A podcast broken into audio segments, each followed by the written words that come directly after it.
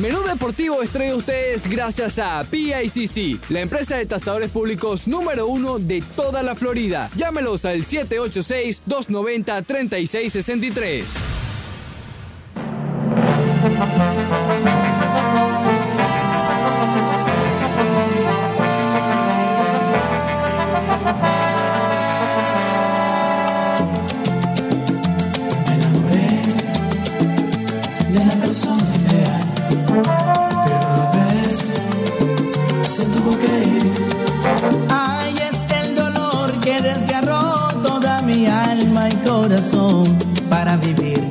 Los recuerdos de ese amor.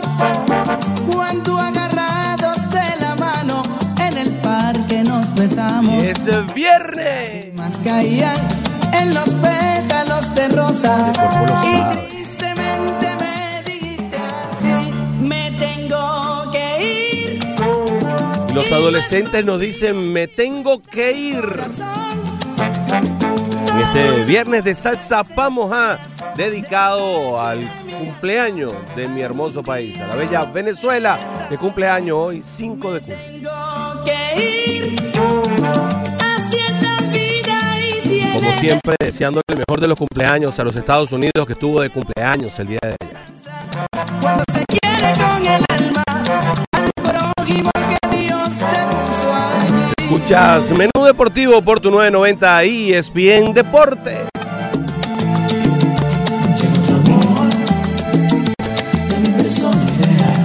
Adolescentes entonces para abrir este programa lleno de salsas venezolanas. 5 de julio del año 2019, 11.04 de la mañana, para comenzar nuestro recorrido por lo más lindo que hace el ser humano, que es hacer deporte.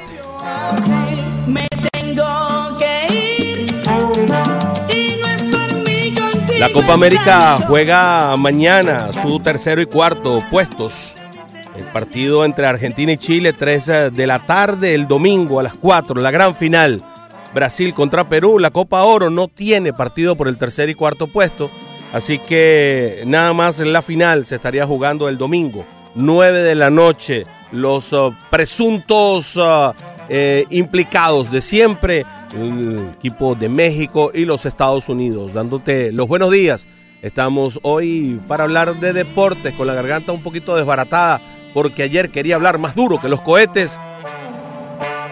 Te doy las gracias por estar allí. Y te presento a mi compadre Fernando Arreaza. ¿Cómo está, Fernie? Gusto en saludar a nuestra audiencia. Un placer volver pues hoy después de un día de asueto, celebrando el 4 de julio y celebrando hoy el 5 de julio, día de asueto en eh, Venezuela, pero con muchas cosas y asignaturas pendientes en eh, nuestro querido país. Aquel camino que transitaron nuestros próceres con heroico tesón.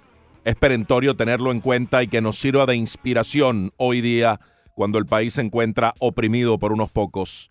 Aún así, feliz 5 de julio, 208 años de la firma del Acta de la Independencia, un 5 de julio de 1811. Y bueno, eh, ayer eh, en este gran país donde se, se respira libertad y se respetan los derechos fundamentales, pues eh, se celebró un año más de la independencia y qué gusto poder eh, ser acogido por un gran país como este. El deporte, una vez más, aquí estamos para compartir todas las notas deportivas. Comenzabas con el fútbol y también hay la final femenina, ¿no? Que trae un evento realmente interesante y tres finales de fútbol el fin de semana, el domingo. Justamente en torno a eso gira nuestra encuesta y la plantea con su saludo triunfante Ricardo Montes de Oca. Buenos días, Fernando, brother y amigos de la 990. En Twitter, como siempre, está nuestra encuesta, arroba 990 ESPN Deportes. El fútbol tendrá tres finales el domingo. ¿Cuál de ellas le interesa más a usted?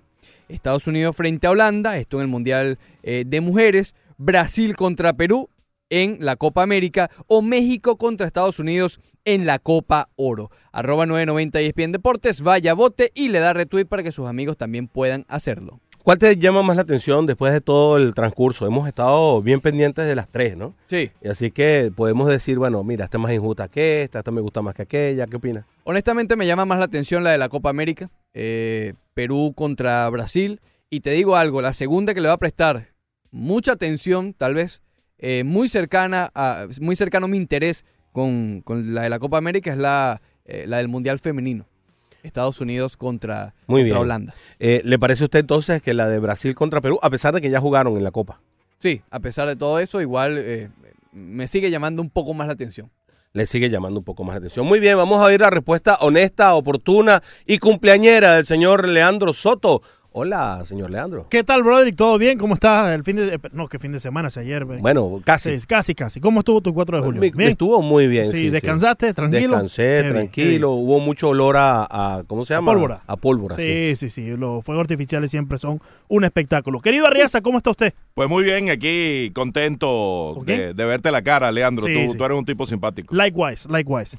Eh, yo estoy con Ricardo y exactamente lo mismo. Primero que todo, en la final de la Copa América Brasil-Perú, pero después voy a estar muy pendiente de esa de Estados Unidos-Holanda y por el hecho de que la Copa Oro para mí perdió mucho interés personalmente después de lo que pasó con Haití eh, y que no hay eh, esa, eh, que no está la el VAR, que no se pudo ir hacia la tecnología. Si todos los torneos, y ya estamos entrando a una nueva fase del fútbol, donde la tecnología hace parte, ¿por qué te quedas atrás? ¿no? La Copa Oro pienso que se quedó atrás y por ende para mí pierde interés.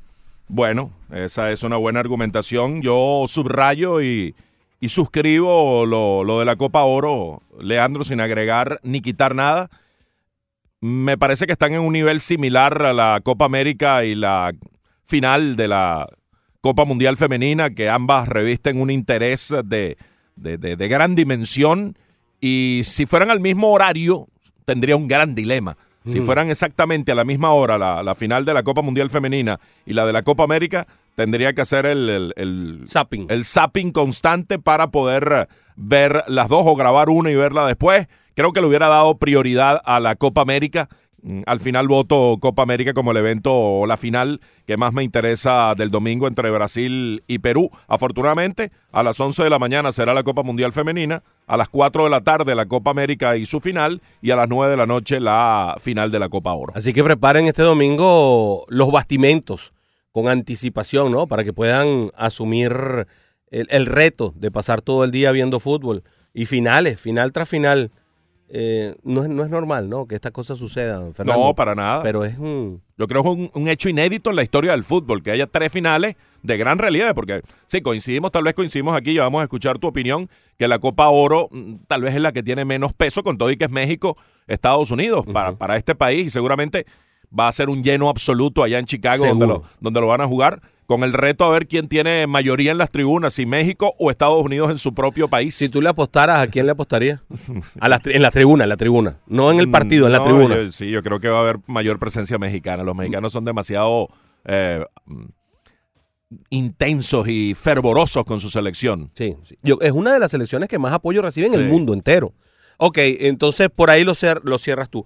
Yo creo, y voy a llevarles la contraria y me perdona que les lleve la contraria, solamente por la paridad en el encuentro que para mí, a mí me va a llamar más la atención el México-Estados Unidos.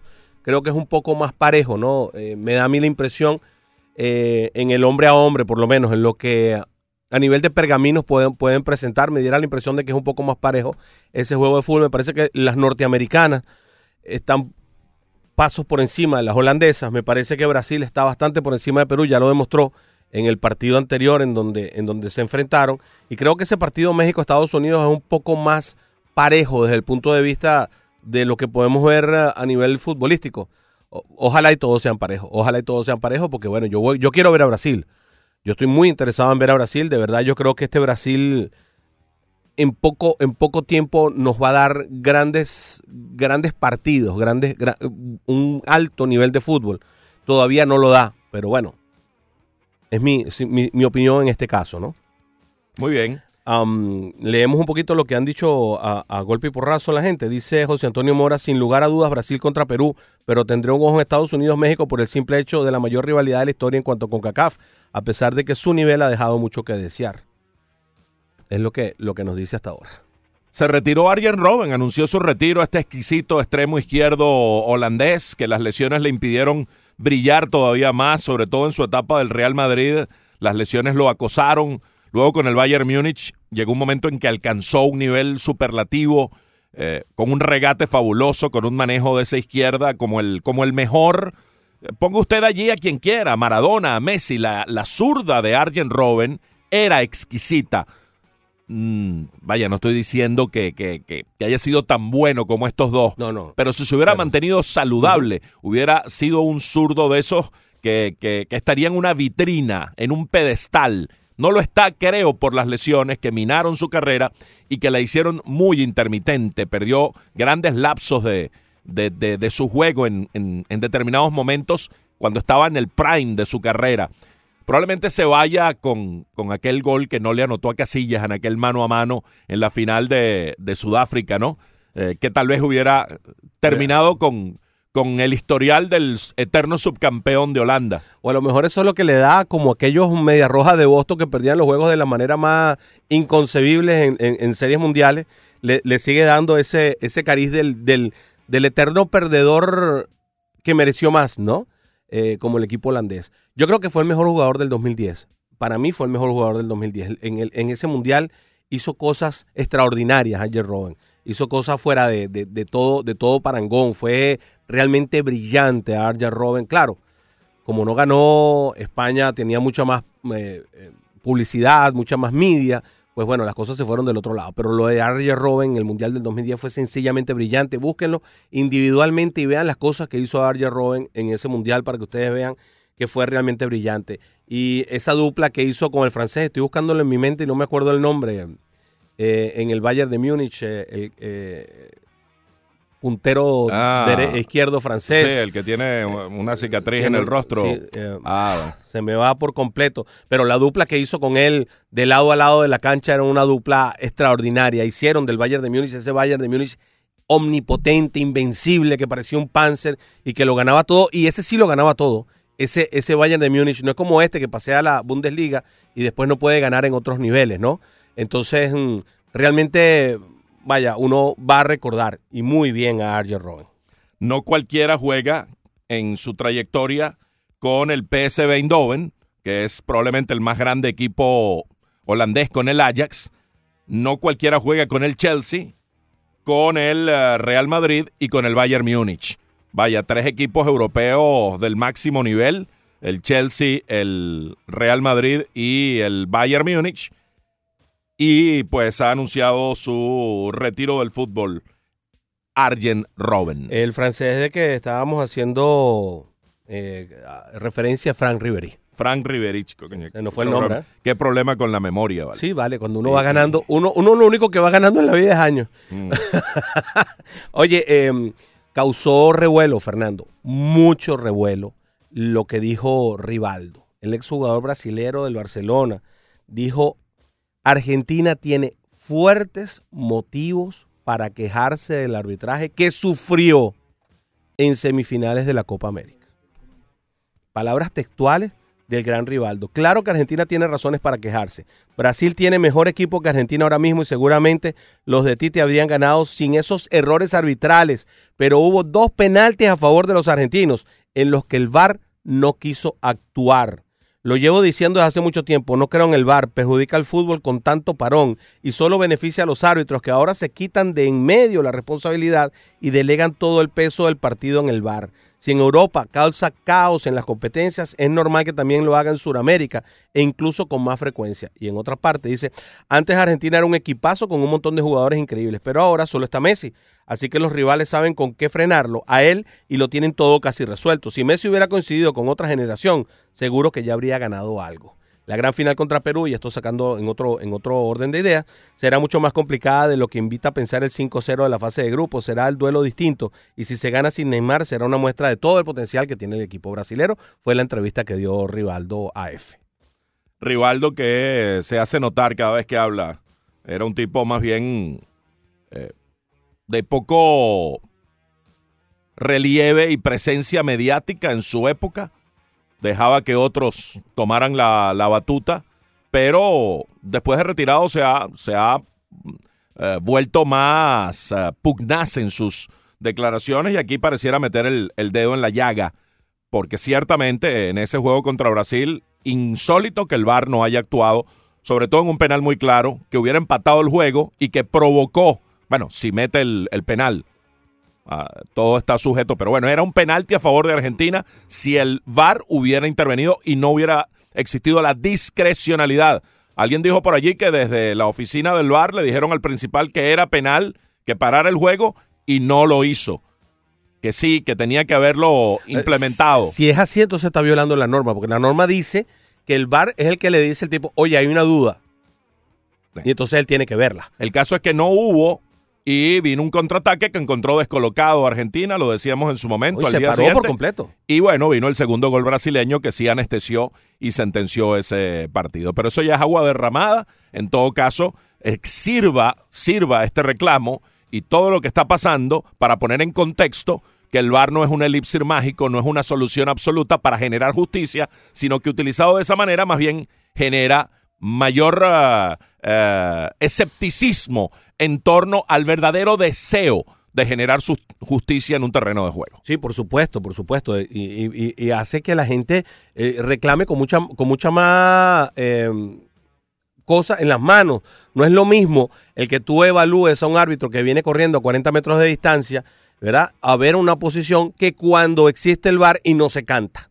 Cuando existe el VAR y no se canta es peligroso. Es mucho yo, peor. Yo no había escuchado eso de que sí le habían dicho que era penal, pero si le dijeron que era penal o que había la duda razonable y el árbitro no fue a ver la jugada, entonces es mucho más grave de lo que hemos estado hablando hasta ahora, porque esa es la forma en que debe hacerse. El árbitro no las va a ir a ver todas. El árbitro va a ir a ver cuando le dicen del VAR, y precisamente para eso es que tiene el audífono, y él lo estaba oyendo después de la jugada, ¿verdad? Porque lo, lo mandaron a parar y él hizo la, la audiencia. Si le dijeron hay penal o hay la duda razonable, él tenía que haber ido.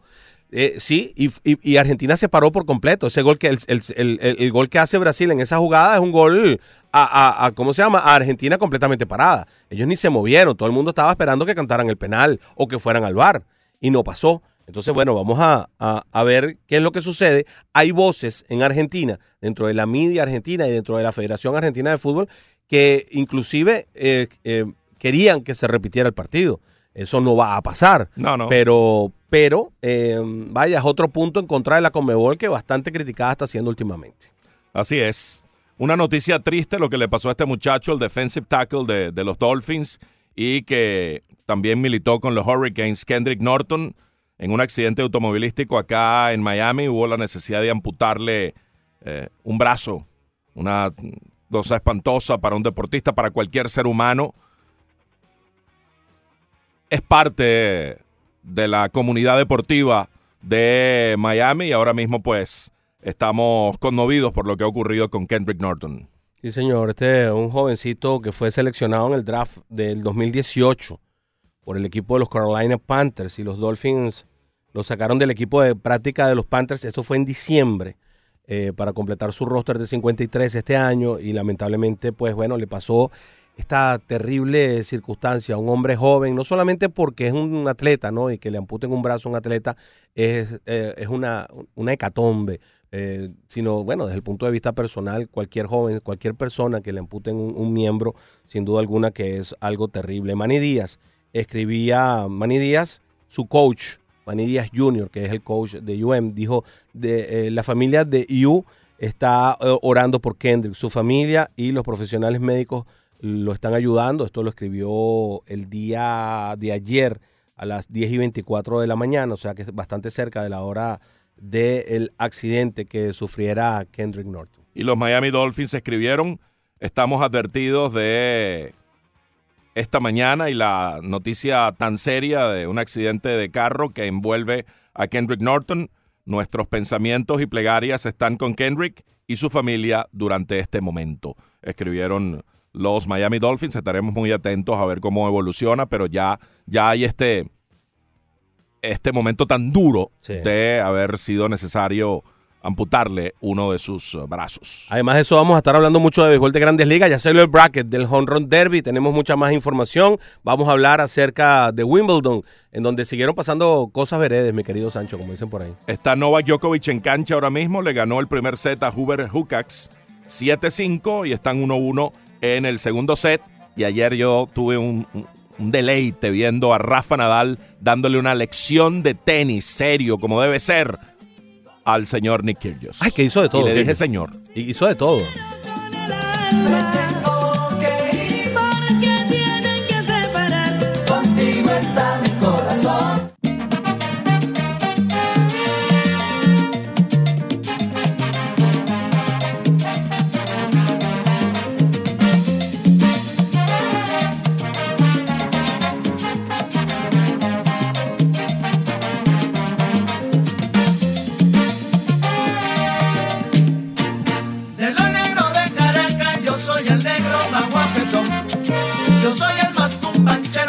Cumbanchero que se pasea por el malecón.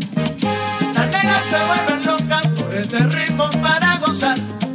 Porque dicen que yo tengo para pam pam pam pam pam pam. De la dimensión latina, con la voz líder de Oscar de León en aquel momento, nos llega Param, pam, pam. este viernes de salsa. Vamos a el menú deportivo por tu 990 y ESPN Deportes. Negra, mueve la cintura. Negra, salta para acá, déjame sentir mi negrita Hoy en el pleno cumpleaños de Venezuela como país. Mira que no puedo más.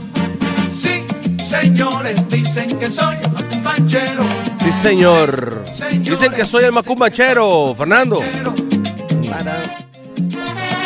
Oscar de León, cuando estaba con la Dimensión Latina, antes de sacar su propia orquesta. La Dimensión Latina en la que compartía honores con Vladimir Lozano, hecho de La Guaira. Tremendo cantante también, Vladimir. Sean una pareja sencillamente sensacional. Este. Oye, salió el bracket de, del Home Run Derby, Fernando. Ahora uno puede empezar a decir ahora ya con el bracket hecho a dónde más o menos considera que puede ser la final, ¿no? Sí, ya tenemos elementos de juicio a la mano en medio de este nuevo formato del, del derby de jonrones tan interesante que tiene eliminatorias directas. Se va avanzando en la medida en que, en que se gana esa eliminatoria y la siembra es en base a la cantidad de cuadrangulares.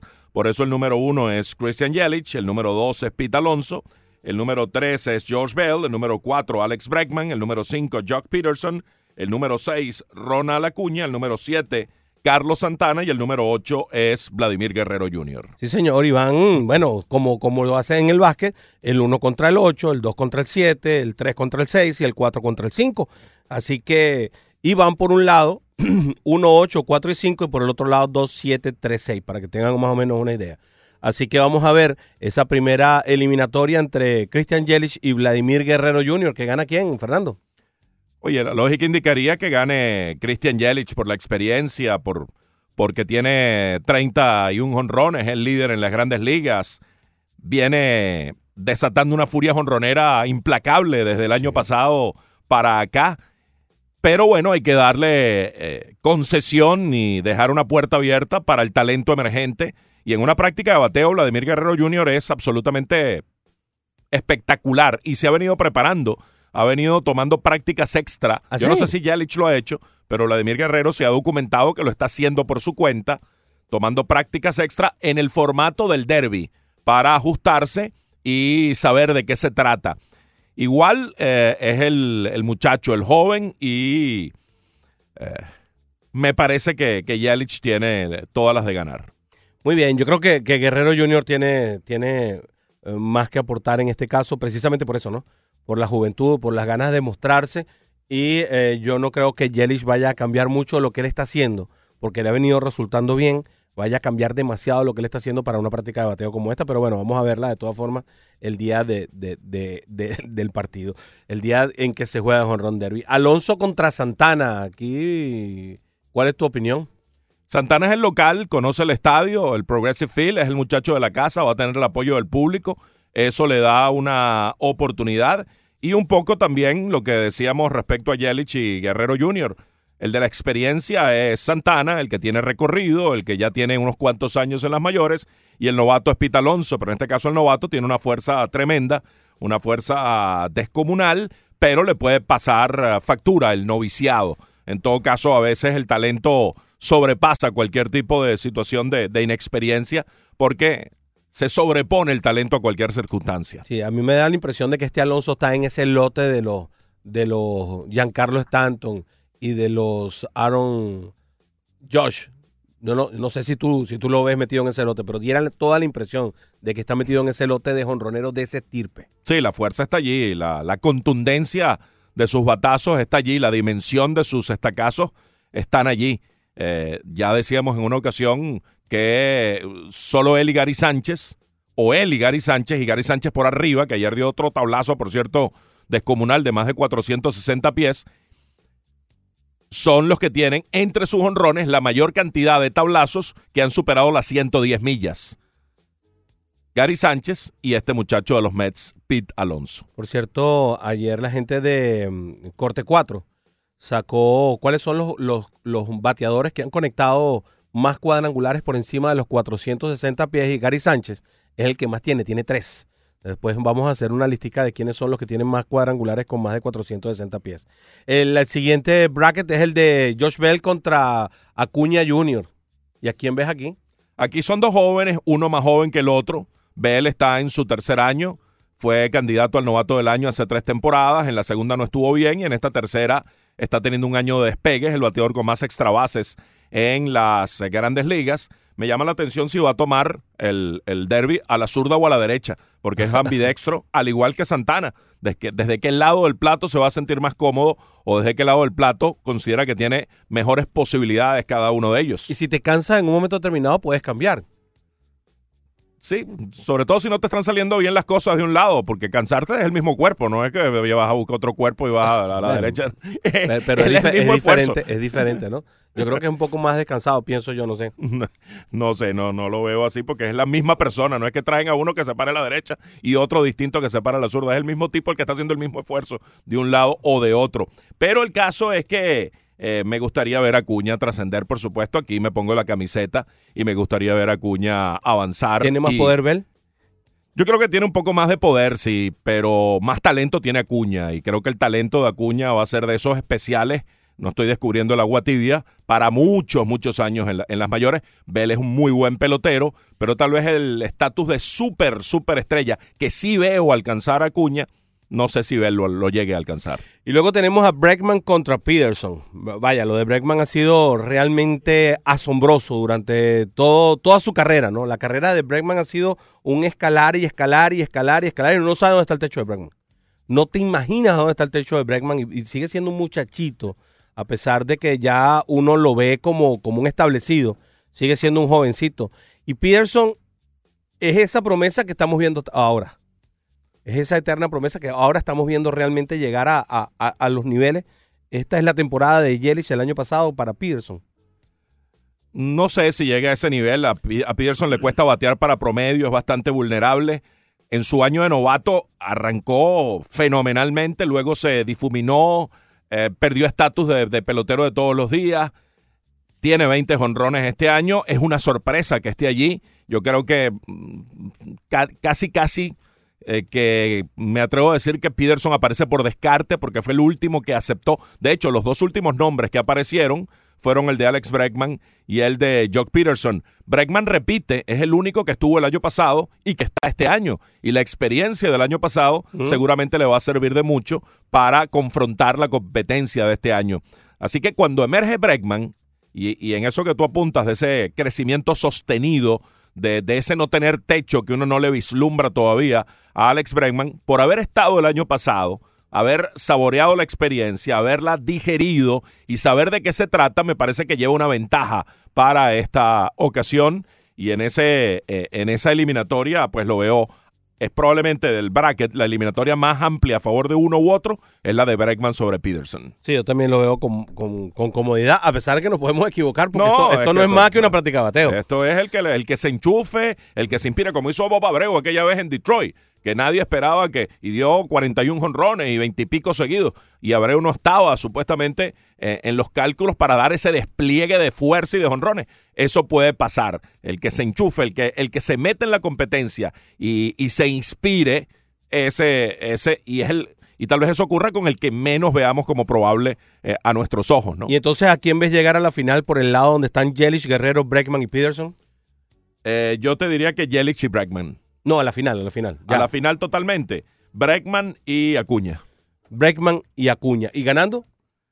Bueno, me voy a ir por el nacionalismo y más hoy 5 de julio me voy a ir con Ronald Acuña. Muy bien, yo creo que va a ir Bregman contra Alonso y creo que Alonso se va a terminar coronando. Creo que el poder descomunal de Alonso se va a terminar convirtiendo en el, en el gran ganador de todo esto, ¿no? Esta es una competencia que, que más que objetividad en el análisis, porque es, aleatoria completamente, eh, eh, ocurre lo impensado. El de más fuerza tal vez no viene bien ese día y, y- y es una práctica de bateo donde hay cierta presión porque estás obligado a sacarla. Más que una práctica, eh, sí, tiene el estilo de una práctica, pero tú en la práctica de bateo uno ve al bateador que está en la práctica y el primer, el primer round le da hacia la derecha.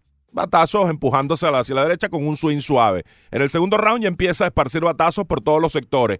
Y en la tercera vuelta ya trata de darle lo más duro posible y de conectar jonrones, pero no deliberadamente jonrones. Si salen bien. Aquí sí, aquí estás obligado a hacer el swing para que te salga el cuadrangular. Entonces, más que yo, yo la veo en este caso como, como una experiencia más de, de sentimentalismo, de subjetividad y que se incline cada quien por el que mejor le, le caiga o mejor le parezca, sea nacionalidad, sea eh, admiración o gusto por el pelotero. Major League Baseball tiene un jueguito que se llama 2019 Home Run Derby Bracket Challenge, que es presentado por la empresa T-Mobile. Y usted se puede ganar hasta 250 mil dólares jugando este jueguito. Ya yo lo acabo de jugar, acabo de poner precisamente esa final, Bregman contra Pete Alonso, para que Alonso eh, termine siendo el ganador. Lo acabo de hacer, le hace unas preguntas. Cuando usted, está, usted lo termina, le pregunta cuál es el jugador que va a dar el más largo honrón, de qué distancia, para hacer algunos tie breaks, ¿no? Porque es muy posible que haya mucha gente empatada, ¿no? Al final. Pero usted lo puede jugar y tiene, cuidado, dice, tome el perfecto bracket y prediga el más largo honrón como jugador y como distancia para competir para ganar 250 mil dólares que pagaría Major League Baseball. Así que para que ustedes tengan una idea de cómo está el jueguito, vaya y métase porque vale la pena, ¿no? Tratar de poner la fichita ahí a ver si uno se gana esos 250 mil dólares y soluciona algunos problemas eh, desde el punto de vista económico. Así que bueno, no solo, no solo es la diversión de ver el partido, el, la contienda, sino de ver todo este tipo de, de cosas que están subyacentes y colaterales. Cuando hablábamos de Bregman, Bregman apenas tiene 25 años. Esta es la edad de llegar de muchos prospectos a las grandes ligas. Y Bregman el año pasado fue líder en dobles de las mayores con 51 y conectó 31 cuadrangulares con 103 carreras empujadas mientras bateaba para 286. Este año va para superar el número de cuadrangulares, no así el de dobletes conectados. Eh, pero va para superar el número de cuadrangulares de 31 el año pasado, ya lleva 23. Sus 55 impulsadas a mitad de temporada podrían llevarlo también a superar esas 103 impulsadas, aunque su porcentaje de bateo está por debajo de lo que fue el año pasado.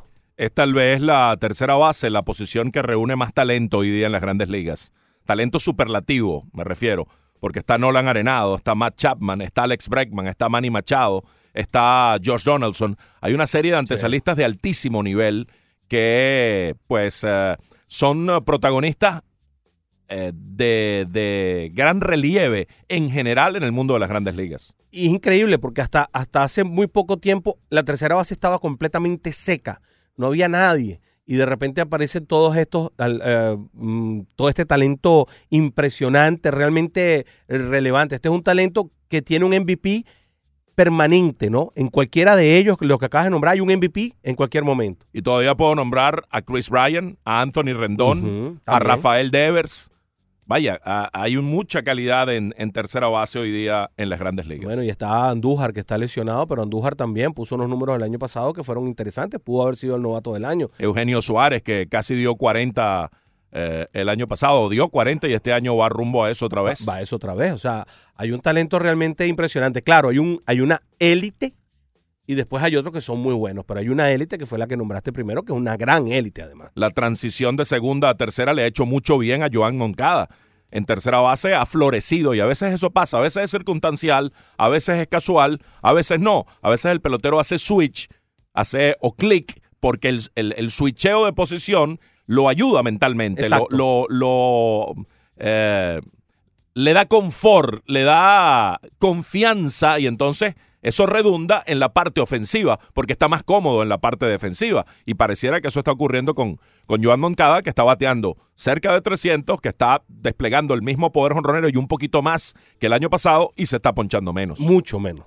Así que bueno, hay cosas que, que encajan, ¿no? Y que encajan muy bien. Yo creo que en la tercera base, como dices tú, hay un talento superlativo. Decía que ah, sacaba corte 4 esta, este listado de los de más de 460 pies, los, los cuadrangulares. Y Gary Sánchez en cabeza con tres cuadrangulares, Ronald Acuña, Nomar Mazara, Eloy Jiménez, Joan Moncada, quien acaba- acabas de mencionar, Bryce Harper, tienen dos. Eh, Josh Bell también tiene tres cuadrangulares, ya esto en la Liga Nacional. Hunter Renfro, eh, Jonathan Scott, Ryan McMahon tienen dos cada uno. Así que esos son los que han conectado esos honrones espectaculares. Bueno, Norman Mazara El más largo de todos. es el que ha tirado más. largo. 505. Qué bárbaro, ¿ah? Jugando, no es una práctica de bateo.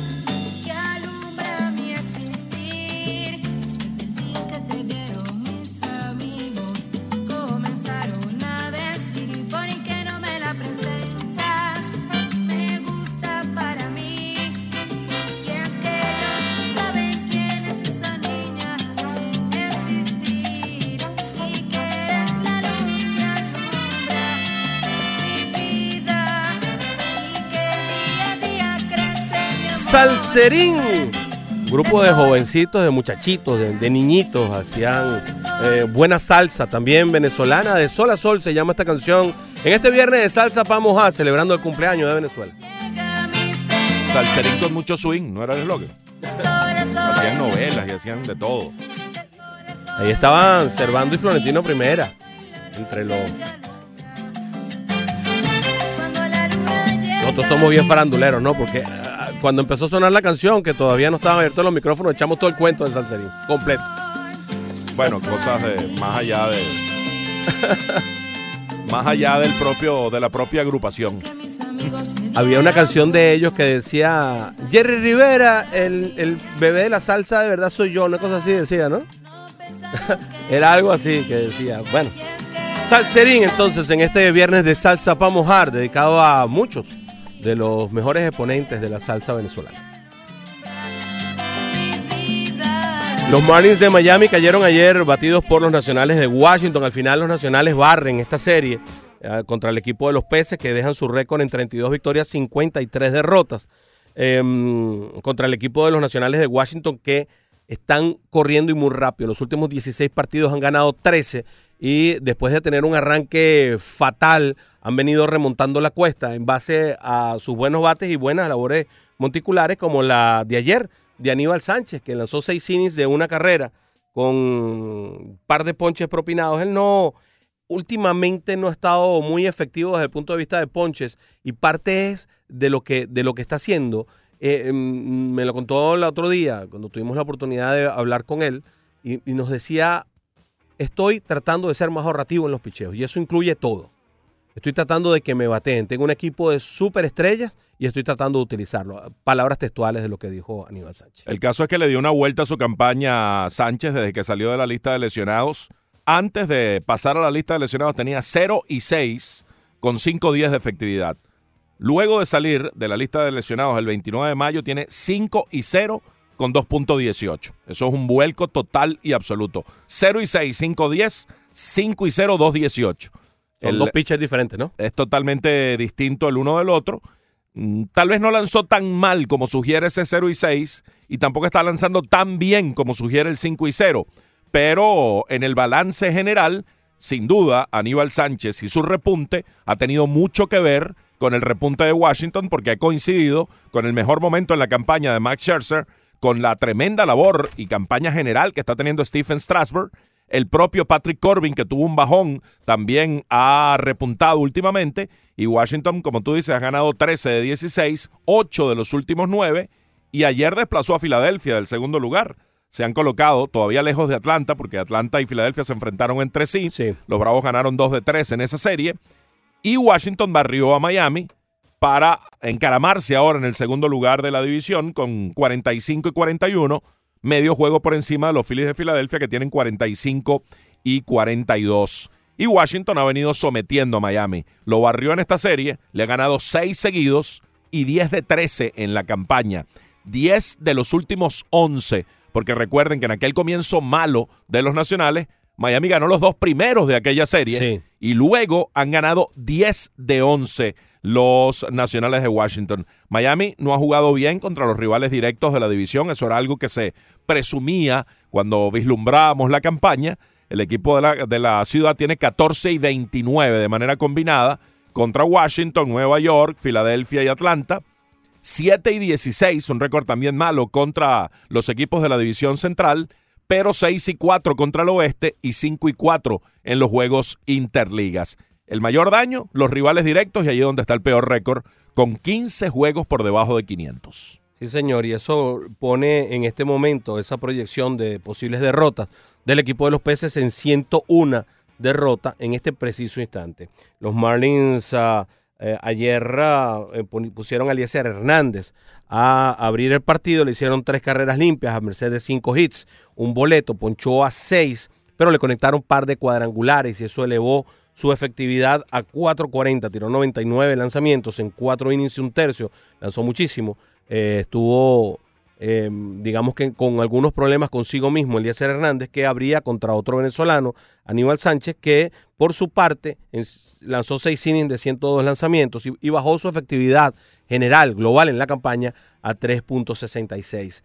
Seguimos viendo las efectividades del el, el staff de relevista de los nacionales altísima. Y al que trajeron, Johnny Venters, carga una efectividad eh, sobre, su, sobre sus lomos, que es muy poco, son muy pocos los innings, de 11.57. Pero ayer tuvieron, como decir, una segunda llamada de atención el equipo de los nacionales. Otra buena labor de Fernando Rodney, una consecutiva, y la efectividad de Fernando está muy bien, ha estado trabajando bastante bien. Ayer se, se acreditó su segundo salvamento ha estado trabajando bien para el equipo de los nacionales, que por lo menos hay algo que está trabajando como debe trabajar dentro de los relevistas del equipo de la capital. De cualquier manera, ellos son mejores que lo que tenían, que lo que traían. Y son brazos que dan como oxígeno Sí. con todo y que son brazos ya un tanto gastados. Vaya, Fernando Rodney eh, tiene más de 40 años, aunque ayer se la midieron en 99. Su potencia se mantiene allí casi que intacta. Y Venters, bueno, tiene tres cirugías Tommy no le fue bien con Atlanta, pero esos nuevos comienzos a veces eh, eh, le dan un, un nuevo aire a ese tipo de lanzadores. Ayer Miguel Rojas hizo comenzar eh, bien las cosas para los Marlins con jonrón en la apertura del partido, su primer jonrón de la campaña en su turno número 287. El año pasado, recuerden, tuvo un tope personal de 11 en 488 turnos. Se quitó eh, esa, esa especie de presión. Él decía, si bien yo no soy un jonronero, sé que puedo dar alguno. Claro. Y no haber dado ninguno me, me, me, me incomodaba, reflejaba esa incomodidad. Ya se lo quitó de encima y cuando llegó al, al dugout le, le aplicaron la ley del hielo, esa típica reacción cuando un pelotero demora mucho en la campaña en dar su primer jonrón, repito, en el turno 287. En todo caso, la campaña de Miguel Rojas es realmente eh, positiva, realmente buena. Sí, señor. Ayer terminó de 5-1 con una anotada par de impulsadas. Se ponchó una vez, ya su promedio al bate anda en 396. Lo que más me gusta es que el promedio... 396, no, 296. 296. ¿Dije Sí, 3? sí. 296, perdón. 355 de porcentaje envasado es lo que más me, me gusta. Eso ha venido subiendo. Estaba un poco más abajo. Por cierto, ¿sabes que de César Puello llama la atención también que a pesar de estar batiendo 192, que es un muy débil promedio de bateo, su porcentaje envasado es bastante alto, de 344. Y eso podría también colaborar en eso, como lo pusieron ayer, como segundo bate del equipo, para que pueda coadyuvar a que haya más gente corriendo en, los- en los senderos, eh, parada en los senderos para cuando vengan los bateadores que pueden apoyar, aportar un poquito más desde el punto de vista de carreras empujadas. La serie de Miami, antes del receso del Juego de las Estrellas, eh, continúa en la carretera esta gira. Miami Atlanta a partir de hoy. Jordan Yamamoto 3 y 0 235 contra Julio Teherán, el colombiano con 5 ganados, 6 perdidos, 3.99 de efectividad. Mañana el segundo de esa serie. Kellett Smith reaparece de la lista de lesionados. Cuando se lesionó era el mejor pitcher del equipo de la ciudad, 3 y 4 con 3.41 contra Max Fried, quien tiene 9 y 3 con 4.04. Y el domingo, el último de la serie, Trevor Richards, 3 y 9, 4.02 contra Dallas Keuchel. Una victoria, dos derrotas, 4.08. Esa es la serie contra los Bravos de Atlanta. Tenemos a Charlie en línea y le damos la bienvenida. Hola Charlie, ¿cómo estás? ¿Cómo están? Buenos días, muchachos. Me, me alegro de escucharlo. Igual, Charlie, Igual. gracias. Eh, gracias, ahí, acompañante. Bueno, déjame decirle de que mi team favorito, para que ustedes ya lo saben, de que va a ser Brasil para el domingo. Pero quiero decirle algo muy importante para que lo tomen en cuenta y lo anoten ahí. Voy a estar acompañado con el capitán Morgan para la selección femenina Mm. Y ustedes saben quién va a llegar por la tarde a visitarme para ver Brasil con Perú. ¿Quién? Capitán Buchanan. Ah, Va a estar ok. ahí bien acompañado. Ah, ¿verdad? Caramba, caramba, Charlie, cuidado, cuidado, cuidado. O sea que lo más seguro es que termines tomándote un tecito para ver México contra Estados Unidos, ¿no? Ya, ya el capitán Buchanan ya no usa la espada, ahora usa otra cosa, muchachos. Bueno, solo eso lo llamaba para saludarlos, que la pasen bien este fin de semana y cuídense, que los, siempre los estamos esperando de lunes a viernes, muchachos. Cuídense. Gracias, Gracias, Charlie, siempre, igualmente. siempre amable. Oye, ¿Habrá, habrá goleada otra vez? Bueno, estamos en el béisbol, después podemos hablar eso en la, en la siguiente eh, etapa, en el siguiente segmento del programa, si, si Brasil repite goleada o si Perú cobra su revancha. eh, si tú empiezas tan temprano con una cosa de esas, así como estaba diciendo Charlie, ya eh, Bueno, a- la hora del juego de, de- de México la contra Copa Estados Oro Unidos, ya está. eh, ya, ya- ya no sabe ni dónde está. Manny, ¿está en línea? Hablamos con Manny. ¿Cómo estás, Manny? Bienvenido. Buenas tardes, muchachos. Saludos. Saludos, Manny. Eh, re- retomando el tema del, de, de este muchacho Josh Bell con la competencia de honrones, que dijeron que el, ¿cómo es el, el comentario que hiciste de que es un ambidestro Sí. Y que se puede switchar? Me gustó esa palabra, Fernando. Hmm. Switchando. Sí. Un anglicismo ahí. Eh, sí, sí, sí. Pero mira, está, es curiosa la, la- el comentario porque dicen que ustedes comentan que sí se puede cambiar, pero no me imagino que en el, en el mismo round se por acá se para en un round a una mano y en el otro round a otra mano, pero en el mismo, en el mismo round no creo que se lo permitan. Eso está interesante de, Sí. investigarlo. Y por otro lado, eh, quería comentarles que, que me causó, me, me llamó mucho la atención este muchacho Juan Soto, el primer juego de la serie contra los Marlins, que este muchacho Gale, ¿no? Gale, el, el- el novato, lo estaba trabajando con picheos adentro y de repente como que se le movió el queche y dije, bueno, vamos a tirarle una afuera y se la desapareció por el left field. Y dije, wow, aquí es donde se ven los peloteros de verdad. Hmm. Y, y yo creo que este va a ser uno de los muchachos que va a conseguir otro de esos contratos multianuales de bastantes millones, porque ya nada más con 21 22 que tiene, ¿no? Se ve que es un super pelotero. Sí, correcto. Saludos. Saludos, gracias, Gracias. Manny. Alfredo en línea, bienvenido, Alfredo. Eh, sí, buenas, Fernando, eh, Brodery. Esto, Saludos.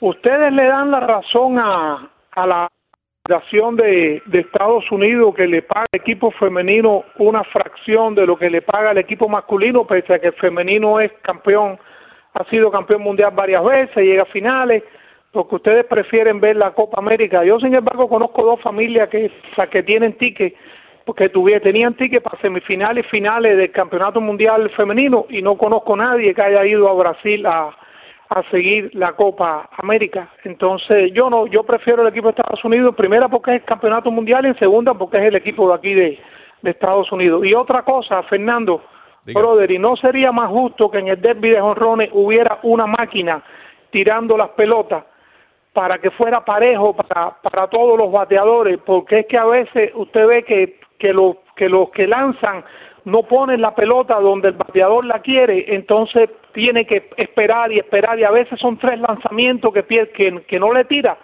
Eh, yo preferiría que fuera una máquina donde el bateador le diga a la máquina la velocidad que la quiere, dónde la quiere, y ahí efectivamente se va a ver el poder del bateador. Gracias. A ti, gracias. Eh, bueno, tú escoges, ¿no? ¿Quién, quién te va a pichar a ti? O sea, ahí eh, tú llevas a tu, a tu, a tu propio lanzador. Ha, ha habido algunos que llevas hasta familiares, ¿no? Para que le lancen la pelota. Por cierto, y en el caso de Bell, eh, a la contralanzadores derechos tiene un jonrón cada 13 turnos, contra lanzadores zurdos un jonrón cada 11.25 turnos. Por supuesto, tiene mucho más ah, turnos bateando a la zurda que a la derecha, porque hay mucho más lanzadores derechos que zurdos, pero eh, la tasa de cuadrangulares, la mejor tasa de cuadrangulares conectados por turno es la tasa que tiene ah, parado a la izquierda. Sí, tiene siete jonrones en 80 turnos, bateando a la derecha, Josh Bell, y 19 en 247, Exacto. bateando a la zurda. Y Carlos Santana tiene solo 4 en 101 a la derecha, es decir, un jonrón cada 25 turnos, y tiene 15 en 204 bateando a la zurda. Ven más lanzadores derechos que zurdos, Claro. y por eso la diferencia en turnos. Pero lo de Santana- lo de Bell es más o menos similar. Sí, lo de Santana sí pareciera que se va a parar a la zurda toda, Da la impresión, sí. Sí. Em, cuando tenemos alguna llamada, ¿no? Ah, ok, se cayó, ok, vale.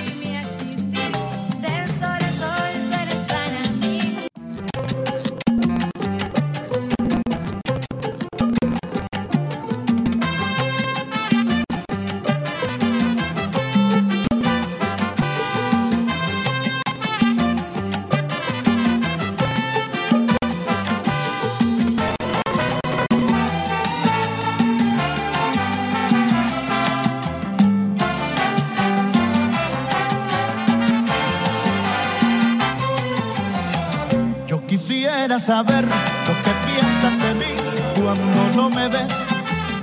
Porque siempre que llegas traes la lección aprendida. Tus palabras son de un contador mercantil Calculadora nos dice Oscar de León. Viernes de salsa para mojar, dedicada a la salsa venezolana en el día del cumpleaños de Venezuela. Porque no puedes disfrutar del amor. Hay que ser como yo. Bohemio El polaco se le puso duro a Djokovic, mi querido Fernando. La cosa no está tan fácil. Sí, está 6-5 ganando Hurcax en el segundo set, luego de un primer set favorable, muy reñido, muy duro para Novak Djokovic 7-5. Ahora mismo tiene ventaja Djokovic para tratar de ganar, de igualar ese set e ir al tie break. A ver qué pasa en ese duelo Novak Djokovic, el actual campeón de Wimbledon y número uno del eh, torneo, primer sembrado, ante el polaco Hubert Hurkacz, que se le ha puesto duro últimamente a varios por allí. Ya empató, van al tie break. Así que estaremos pendientes si, si, yo, si Djokovic gana ese tie break, probablemente gane en tres sets el, el, event- el- Seguramente. el cotejo. Benoit Paredes, el número 28 del torneo, le ganó en cuatro sets a Giri Veseli, el eh, checo. Eh, Milos Raonic le ganó en tres sets, eh, 7-6, 6-2, 6-1 a Rayleigh Opelka, el eh, norteamericano. Y Roberto Bautista le ganó 6-3, eh, 7-6, con un tiebreak 7-3 y 6-1 a Karen Kachanov en otra de las grandes sorpresas de lo que va de torneo. Kachanov, por cierto, en el último, parecía que no estaba, ¿no? En el último set. Sí, se fue 6-1 el ruso, que tiene esos lapsus, esas, esas ausencias de juego, cuando pues las cosas no le están saliendo bien.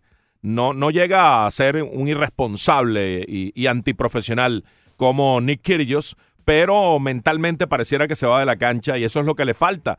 Esa es la diferencia, esa fortaleza mental. Cuando tienes el talento y tienes la fortaleza mental, pasas a ser un tipo de la, de la parte de arriba. eh, de esos especiales, pero eh, a veces les falta esta fortaleza mental y es lo que pareciera que tienen que desarrollar muchachos del Next Gen como Alexander Zverev y Stefanos Tsitsipas para terminar de dar el, el zarpazo y ganar un Major, que todavía no lo han hecho, todavía los Majors son propiedad prácticamente exclusiva del Big Three, eh, de Roger Federer, de Rafael Nadal o de Novak Djokovic. Esta es una gran sorpresa, la de Guido Pela sobre Kevin Anderson. Anderson es un muy buen jugador sobre grama, sobre superficie de Wimbledon. Ya pues en ocasiones tuvo grandes partidos aquí en este evento y ahora es eliminado por el argentino y en forma terminante, 6-4-6-3-7-6, tiebreak 7-4. Sí, señor. Kevin Anderson, el número 4 del torneo, mientras que Guido Pela ocupaba el puesto 26. Así le da a ustedes más o menos una idea de las diferencias apreciables que hay entre uno y otro, por lo menos a la llegada de este, de este torneo que ha causado, ha habido mucha sorpresa, ha causado mucha, mucha sorpresa. En este momento anda David Goffin peleando por su vida contra Daniel Medvedev. El número 11 es el ruso, el 21 es el, el belga. Ya le ganó Medvedev el primer set 6-4, perdió el segundo 2-6, 6-3, volvió a ganar el ruso y en este momento está 0-1 a la altura del cuarto set. Ayer disfruté un montón, ayer fue una de las victorias de Rafael Nadal que más he disfrutado últimamente, porque había la sensación y la expectación como de una pelea de boxeo. Lo que se crea cuando dos rivales se van a medir, que es el uno contra el otro, y hay una especie de propaganda y de previa y de cruces eh, verbales eh, a través de los medios, sobre todo de parte de Kyrgios hacia Nadal y hacia el resto del circuito. Kyrgios dio una serie de declaraciones nefastas en las cuales se metió con todo el mundo, excepto Federer. A Federer ni lo tocó, pero a los demás les tiró su, su, su leñazo y, y sobre todo a, a Novak Djokovic le dijo que era un hipócrita que trataba de estar bien con todo el mundo. A Nadal también le dio su, su leñazo por allí. Pero bueno, las cosas se definen en cancha. Claro. Y Kyrgios, que tiene un gran talento, indudablemente tiene un muy buen talento como para estar metido en la élite del tenis, él mismo reconoce que él no entrena todos los días, que él sabe que es un gran tenista y lo dijo ayer después del juego, yo sé que yo soy un gran tenista, pero yo no entreno como Nadal, como Federer y como Djokovic y por eso no estoy en ese nivel que ellos están. Kyrgios se preparó especialmente para Wimbledon, saltó Francia para prepararse para Wimbledon en una preparación tal vez que inédita para él, siendo todo lo juglar que es y todo lo eh, irresponsable consigo mismo, con su talento, pues tomó muy en serio esta participación en Wimbledon y porque probablemente cuando se dio el draw sabía que en segunda ronda le iba a tocar con Rafael Nadal, de quien había dicho tantas cosas. Y resulta que, bueno, en cancha es donde se bate el cobre, donde se dice la verdad de todo. Y si bien Kyrgios planteó tenaz oposición, brindó un muy buen partido, con sus cosas raras, dos veces sacó por debajo y sorprendió a Nadal. Eh, no pudo con Nadal. Nadal le ganó 6-3, 3-6 y dos tiebreak, 7-6, 7-5 y 7-6, 7-3. Nadal nunca le había ganado un tiebreak a Kyrgios y Nadal en tiebreak le cuesta un poco porque él no tiene un gran servicio. Correcto. Y Kyrgios, en cambio, sí tiene un muy poderoso servicio que por lo general prevalece en los tiebreak. es muy bueno en la volea. Es muy bueno en la volea y viniendo hacia la malla, como es un hombre tan grande, también tiene ciertas ventajas. ¿no? Sí. Y hubo una jugada en la cual Kyrgios, con Nadal en la malla, ante una volea corta, tiró un derechazo directo al cuerpo Nadal y lo golpeó. En el tenis, en un deporte de caballeros como el tenis, usualmente, y casi que en el 100% de los casos cuando esto ocurre, el que incurre en esta situación le pide excusas, le presenta excusas y nunca se la tira al cuerpo. Y si se la llega a tirar al cuerpo es una jugada casi que fortuita. Fortuita. Sobre todo cuando te ves muy forzado en un momento determinado que das una devolución muy, muy ah, llegando a tu extremo, a lo mejor puede pasar, pero pides inmediatamente excusa. Escaso, eh, exactamente, vienen las excusas de rigor. Nada, Kyrgios no presentó excusas, Nadal volteó, lo miró como pensando en que Dámelas, ten- dámelas, lo tenía que forzando, venir sí. eso y no lo hizo. Después del juego, en declaraciones, Kyrgios da, comienza muy profesionalmente dando sus declaraciones, diciendo que, que reconoce a Nadal que cómo pelea cada punto, que es admirable, que él no entrena como ellos entrenan y por eso ellos están en ese nivel. Pero en lo- en- apenas un periodista le hizo una pregunta, el hombre se, se le cruzaron unos cables y empezó a decir cualquier A cosa. despotricar de todo. E incluso dijo con respecto a ese tiro que sí, que él fue al pecho, deliberadamente buscando darle en el pecho a Nadal, porque él gana mucho dinero, porque cuánto plata tiene en el banco, una cosa que no tiene nada que ver. Se le cruzaron los cables por completo y el hombre terminó dando una, una rueda de prensa entre eh, bizarra y divertida, como es él en, en la cancha, ¿no? Que divierte por las excentricidades en las cuales incurre, pero llega un momento en que molesta porque ya le falta el respeto al juego, a la cancha, al rival y sobre todo al público que está pagando para verlo. Sí, uno, uno cuando lo ve en vivo, tuvimos la oportunidad de verlo aquí en Miami, no hace mucho, y estábamos sentados juntos, por cierto, Fernando, y, y realmente el tipo llega un momento que se pone fastidioso, ¿no? Al principio, cuando empieza con esas excentricidades, uno se ríe, uno no las cree, Sí. eh, empieza con la cosa y tira paraguas y hace una cantidad de, de locuras, pero ya llega un momento que, que se pone fastidioso, ¿no? Porque lo hace muy seguido, además, no es, no es eventual como era McEnroe, que McEnroe explotaba eventualmente, este no, este lo hace durante todo el juego, todos los juegos. Entonces se pone muy fastidioso. Ayer la- también la emprendió contra el juez de silla. Ah, sí. Ayer la emprendió contra uno de los jueces de línea también. Estuvo reclamando a- al juez de silla que por qué no le exigía a Nadal que fuera más rápido en sus servicios. Mientras Nadal no quebrantara el reglamento del del límite de tiempo, tiempo. no tiene por qué apurarlo el juez de silla. Y entonces hubo un momento en que se calentó el hombre y le decía, oye, si tú te sientes muy poderoso sentado allá arriba, eh, te- tienes, crees que tienes el poder. Eh, eh, realmente Sí, no, hace se hace daño a sí mismo. Sí, sí. Eh, termina haciéndose daño a sí mismo y dando un espectáculo hasta cierto punto bochornoso. Fíjate, lo, lo que decía cuando, cuando el periodista que le increpó y que le preguntó en la rueda de prensa que por qué no había pedido excusas por, por el pelotazo que le había dado a Nadal, dijo, "Eh, ¿en realidad tú crees que yo debía hacer eso? I mean, el tipo ha ganado cuántos slams, cuánto dinero tiene en su cuenta bancaria.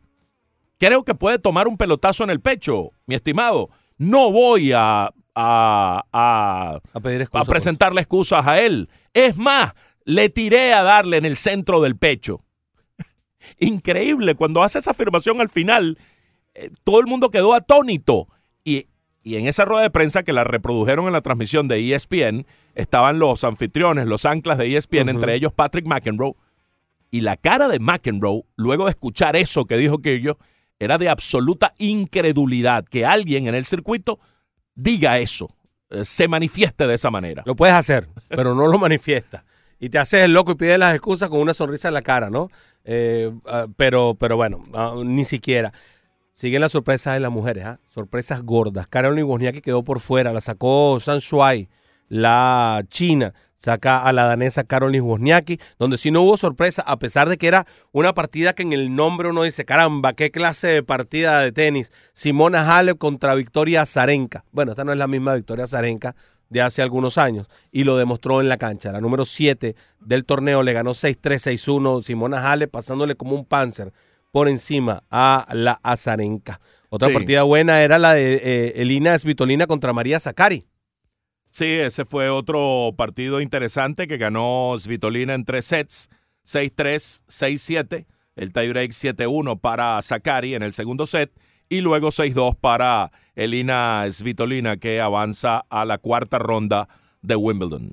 Sí, señor, en este momento entonces se está llevando a cabo el partido, ah, ya terminó, el de Carolina Muchova contra Annette Conta- Contavet, eh, 7-6-6-3 y también se acabó el, juego entre Carolina Pliskova, que termina ganando en tres sets, 6-3, eh, 2-6, eh, 6-4 a Shu Wei-Xie, que es la número 28 del torneo. Eh, se está llevando a cabo el encuentro entre Petra Martic y Daniel Collins. Está ganando eh, la croata. Y mm, estamos esperando que arranque alrededor dentro de 10 minutos el partido entre Polonia Hershog contra la Gauf, la norteamericana. En este momento el polaco Huber Hookers tiene punto para set. Está 6-5 Oh, wow. en el tiebreak y con el servicio. Si logra ganar este punto, pues se llevará el segundo set ante Novak Djokovic, que ganó el primer set 7-5. Mientras tanto, David Goffin está tratando de levantar ante Danil Medvedev. Está ganando el segundo set, dos, el cuarto set, quiero decir, 2-1, para tratar de equilibrar en sets al ruso eh, Danil Medvedev. Y otro partido que está en desarrollo es el de Fernando Verdasco y Tomás Fabiano. El primer set lo ganó el español 6-4, también el segundo 7-6 con tiebreak 7-1 y en el tercer set están 1-1 Verdasco y Fabiano. Sí, señor. Así que, bueno, eso es lo que está pasando en el mundo de Wimbledon. A mí sigue. Ya, ¿qué, qué, qué? Ganó Hurkacz, ganó el segundo set en tiebreak 7-5. Así que partido difícil para Novak Djokovic en tercera ronda de Wimbledon. Empatado en tercera ronda, lo, lo peor que puede pasarle a estos grandes eh, jugadores es que precisamente se le enreden estas partidas y terminen yendo largo, porque al final lo terminan pagando cuando vienen los encuentros contra los grandes nombres realmente, y ahí es donde se les pone complicada la cosa. No se te puede enredar un partido como este. Por eso es que era tan complicado Kyrgios para Nadal, porque sabíamos que Kyrgios podía darle un, encuentro complicado a Nadal. Eh, uno no se imagina a Kyrgios ganándole a Nadal, pero sí un partido largo de tres horas, extenuante, en donde hubiese mucho peloteo, podría ser un, un problema para, para el español. Sí, se agota, son, son, son torneos duros, los Grand Slams son a cinco sets para ganar tres. Cuando te metes en un partido de cuatro o cinco sets, te puedes meter en cancha tres, cuatro y hasta cinco horas. Y para ir a siete juegos, que es lo que necesitas ganar para proclamarte campeón, pues bueno, las reservas físicas que logras administrar y ahorrarte al principio son fundamentales para tener resto físico de cara a la segunda semana y los partidos ya de cuartos, semis y la final. Mañana en tercera ronda estará Nadal enfrentando a Joe Wilfred Songa. Ese cuadro de Nadal, por eso se quejó, por eso reclamó, por eso ha sido tan costoso el cambio de, de draw, de, de siembra, porque a él le correspondía el número dos, pero las leyes de Wimbledon establecieron que Federer sería el segundo preclasificado y Nadal el tercero. Bueno, ya vieron, le tocó Nick Kyrgios en segunda ronda y le va a tocar otro duro en eh, Joe Wilfred Songa en la tercera ronda, el francés, mientras que Roger Federer va contra Lucas Poilé en la tercera ronda en la jornada de mañana de Wimbledon. Y jugó el otro del Big Four en su partida de dobles. Sí. Y, y salió ganador en la primera eh, encuentro de dobles masculinos. Andy Murray sí logró ganar su partido, perdieron el primer set, pero luego lograron prevalecer junto a su dupla y avanzar en eh, Wimbledon. Yo nunca vi un partido de dobles que tuviera tanta Tanto público. eh, tanto público y tanto entusiasmo, tanta gente eh, en, en medio de, de, de un apoyo irrestricto. Y es que, bueno, estaba allí eh, eh, el chico local jugando con Pierre Hughes y lograron ganarle a la dupla de Marius Copil y Hugo Humbert con parciales de 4-6, 6-1, 6-4, 6-0. Oye, por cierto, y cambiando de tema, el comité organizador de los Juegos Olímpicos del- de Tokio en 2020 informó que se vendieron 3.2 millones de entradas para la cita olímpica el primer día de venta, Fernando, solamente el primer día. Y esto era un sorteo dirigido única y exclusivamente a residentes de Japón. Mm. Personas que están ubicadas en territorio japonés. Y ahí vendieron 3.2 millones de entradas.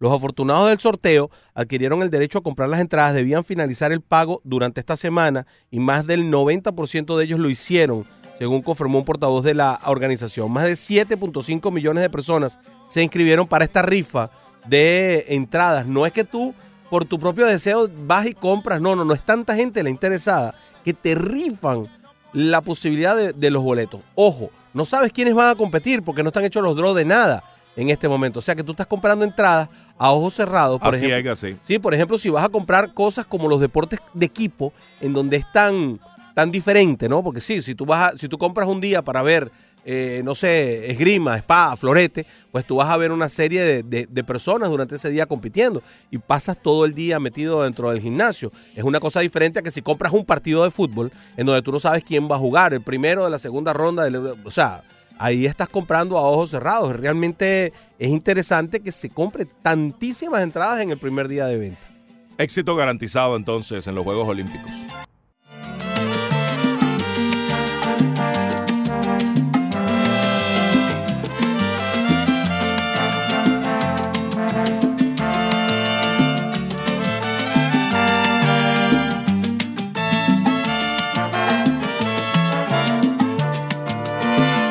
Cansó de esperarlo y se durmió al filo de las tres.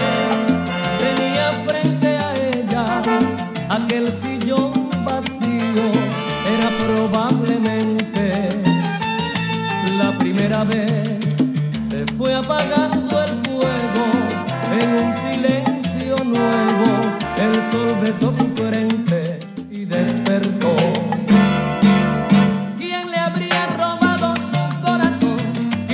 La primera vez se llama este poema de salsa que interpreta Ildemaro, salsa venezolana en este viernes. Vamos a.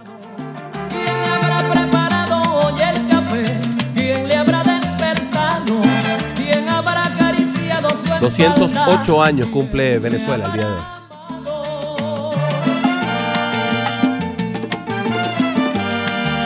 Dice don Mario Eduardo Crego, saludos muchachos, el fútbol femenino no me llama mucho la atención, la Copa Oro la debe ganar Estados Unidos, voy a ver la final de Copa América, el equipo peruano ha demostrado un avance en su calidad de juego, el haber eliminado a Chile es un logro tremendo, debe ganar Brasil, dice don Mario Eduardo Crego.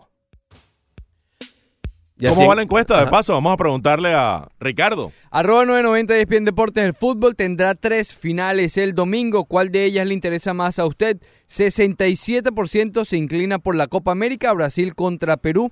22% el de la Copa del Mundo Femenina, Estados Unidos contra Holanda. Y 11% México contra Estados Unidos en la Copa Oro. Muy abierta, ¿ah? Muy abierto. Sí, señor. Bueno, pero vamos a, volver al béisbol de grandes ligas. Y es que ayer, ayer Hyun Ryu puso su récord en 10 victorias con apenas dos derrotas, tolerando tres hits, eh, repartiendo cinco ponches con tres boletos, que por cierto es su mayor cifra de la campaña. Subió de 7 a 10 en un solo encuentro. Eso eh, es interesante. Em, No había dado más de uno en ningún partido. en ningún partido. Es el primer abridor de los Dodgers que, que gana desde el 21 de junio, cuando Walker Buehler ponchó a 16 en un triunfo 4 a 2 sobre Colorado. La efectividad de Ryu anda en el 1.73 y es el único pitcher que califica que tiene efectividad menor de 2. Después de él está Luis Castillo con 2.29, para que ustedes vean más o menos cuál es la gran labor que está teniendo el lanzador de los Dodgers de Los Ángeles hasta este momento de la campaña y ya van 109 innings lanzados para él.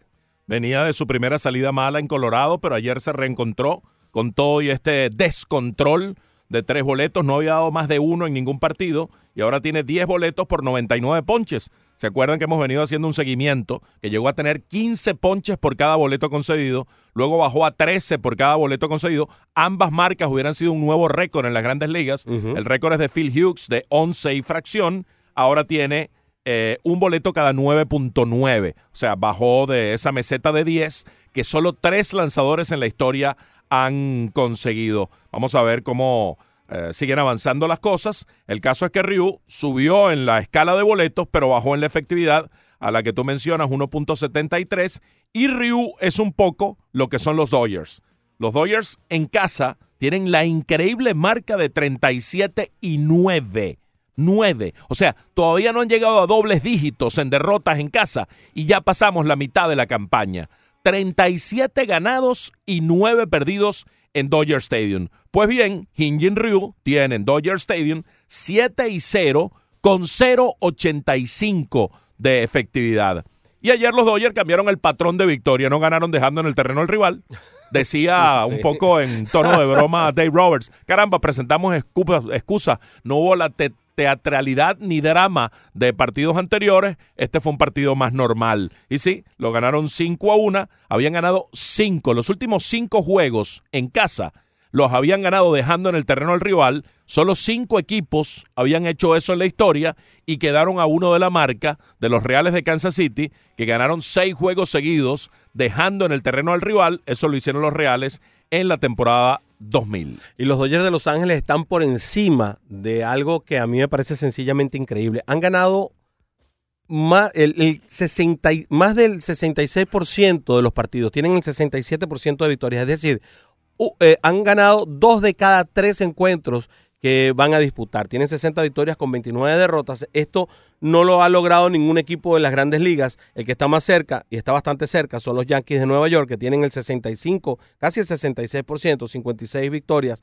29 derrotas, pero el equipo de los Dodgers sobrepasa eso. Eso quiere decir, para ponerlo en, en términos más visibles, que en todas las series hubiesen ganado dos partidos y perdido uno solo. Eso es aproximadamente, eso no es lo que ha pasado, pero es aproximadamente lo que podría pasar cuando un equipo está en, esta, en este mood, en el que están en este momento los Dodgers de Los Ángeles, que vienen corriendo a una velocidad impresionante y de una forma eh, tremenda, con 60 victorias, 29 derrotas. El equipo que está más cerca de ellos en la Liga Nacional está 8 victorias por debajo, que son los Bravos de Atlanta. Y el único otro equipo que se acerca a las 60 victorias es Nueva York, que tiene 56. Es el primer equipo con 60 juegos ganados en la campaña. Y mm, haciendo una comparación respecto a los últimos cinco años, el año pasado Boston, que tuvo una temporada perfecta, que no tuvo baches de principio a fin hasta ganar la Serie Mundial, ganaron su juego número 60 el 6 de julio. Los Dodgers lo hicieron ayer un 4 de julio. En 2017 fueron los propios Dodgers los primeros que llegaron a 60 victorias y lo hicieron un 8 de julio. Perdió la Serie Mundial ese año ante los Astros, el equipo de Los Ángeles.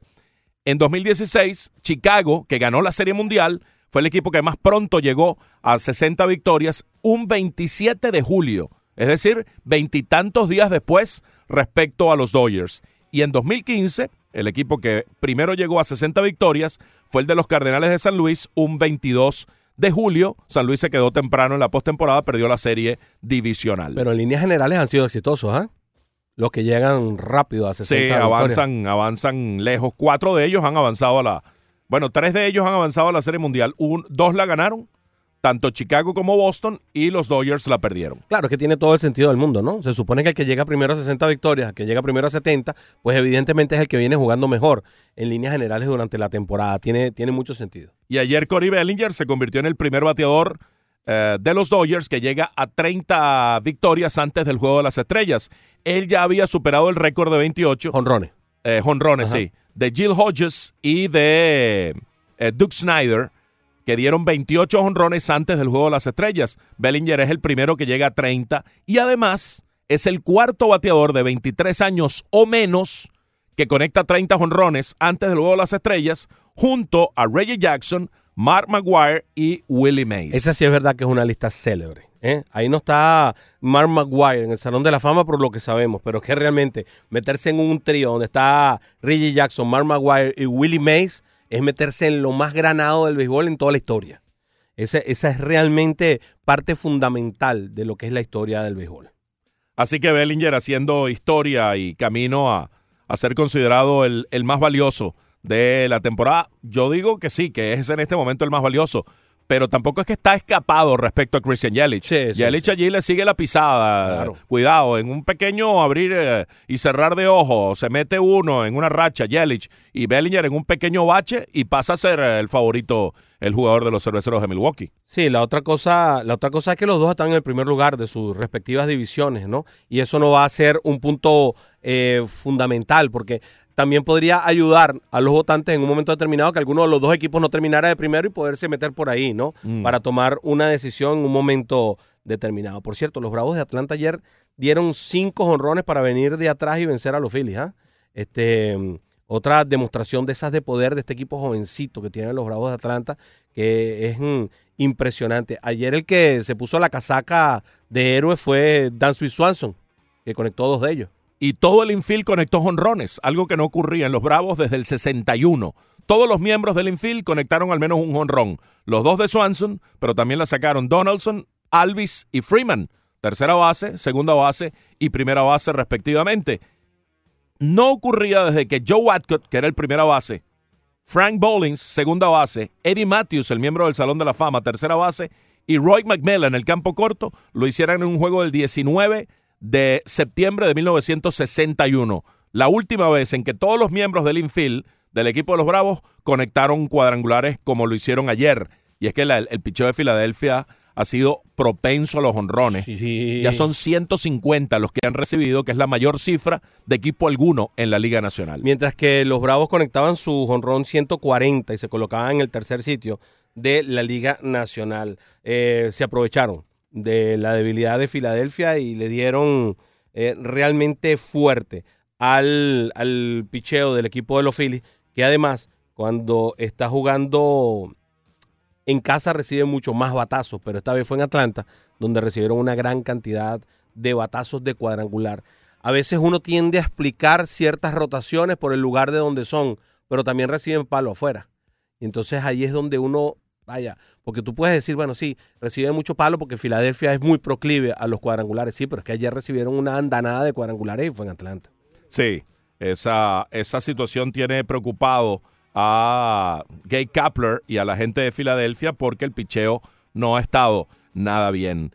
Eh, Ayer el meteoro de Holguín, Haroldis Chapman, no pudo preservar el salvado. Los Yankees ganaban 3 a 1 en el noveno inning, pero le dieron un par de batazos y luego un par de eh, envíos salvajes de wild pitches provocaron la rayita del empate.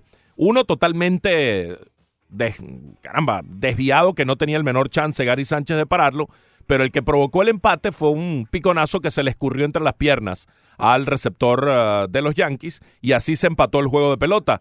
Pero en la parte alta del décimo, los Yankees hicieron cinco carreras para terminar ganando 8 a 4. ¿Y quién dio el batazo? Una vez más DJ LeMahieu.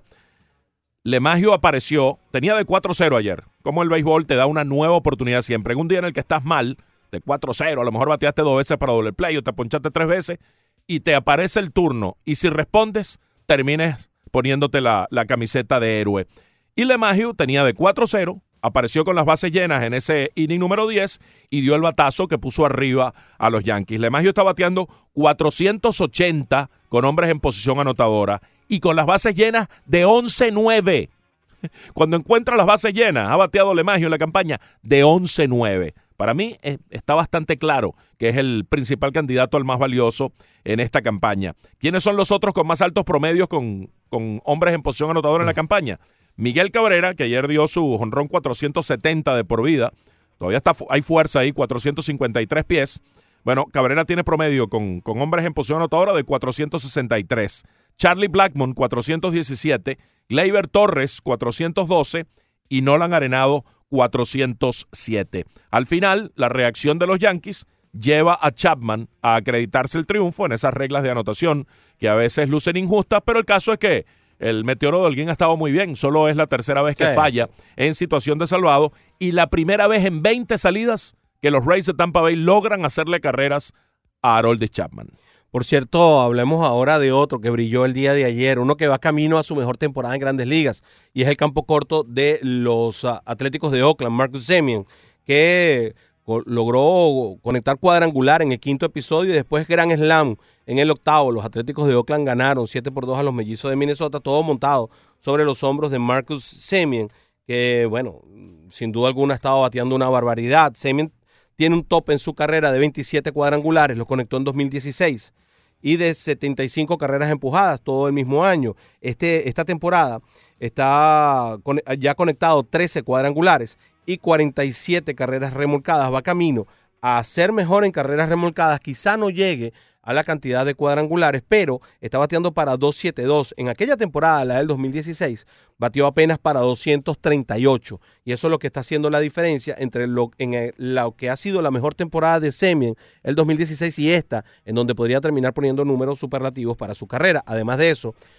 es el líder en grandes ligas en partidos eh, participados con 89 y en ah, eh, um, veces que se ha parado en el plato con eh, 410. Así las cosas, pues va camino hacia tener una temporada eh, mejor que las otras que ha tenido en su carrera y él es parte fundamental del por qué los Atléticos de Oakland está allí peleando eh, entrar dentro del comodín y en esa, en esa guerra que se han planteado con los Rangers, con estos sorpresivos Rangers de Texas. La última vez que vi Marcus Semien tenía mejor WAR que DJ LeMahieu y me sorprendí. Me fui para atrás como Condorito. Ciertamente está teniendo una buena campaña Semien. Defensivamente Pero- debe tener una influencia para que ese WAR sea tan alto. Ya no no, es. está, ya no está por arriba. Semien está en 3.6, igual que Rafael Devers. LeMahieu subió al cuarto lugar con 3.9. Para mí es el más valioso de la liga por esa situación de responder con hombres en base, por tener 60 remolcadas como primero en la alineación, por jugar varias posiciones, situaciones de esas que uno puede eh, medir y cuantificar en el día a día, más allá de la cifra que arroja el WAR, que por supuesto sigue siendo liderado por Mike Trout con 5.6. El segundo es Matt Chapman con 4.3, el tercero es Alec Breckman con 4.1. ¿Según quién? Eh, eso lo estoy viendo en ESPN, que creo que toma el WAR de, de Baseball Reference. Ok. Em, sí. Y en general en la campaña, ¿quién es el líder? Es Bellinger. Gracias a Dios. Sí. ¿Tú sabes quién es el segundo, no? Bueno, Trout. Mike Minor. Mike Minor. Mike Minor, el zurdo de los... 5.9 y después Trout está de tercero con 5.6. Bueno, eso de Mike Minor es una cosa insólita, ¿no? que aparezca con tan alto WAR un pitcher. Eh, sí, el WAR es una referencia. Eh, los ah, sabermétricos absolutistas lo toman como la medida para definir al más valioso y quisieran que no medie ninguna otra discusión. Hay sabermétricos que lo toman como una referencia y miran otras cosas. Eso es lo correcto. No deja de ser una referencia. Por eso yo creo que el Lemagio, que tiene un muy buen War, tiene otras cosas, otros ingredientes alrededor que en mi opinión, muy modesta, lo propulsan para ese premio de más valioso. En Y en la Nacional Bellinger, ahí coincide Ward Sí. con, con el mejor pelotero de la liga, no tengo duda. en, ¿cómo se llama? En béisbol reference, Lemagio está en el noveno lugar con 3.9. En general en todas las En grandes ligas. En general en todas las Sí, grandes ese es ligas. el de el que utiliza E ESPN. En la Liga Americana está de cuarto con ese 3.9. Ah, entonces ese es el que utiliza. Sí.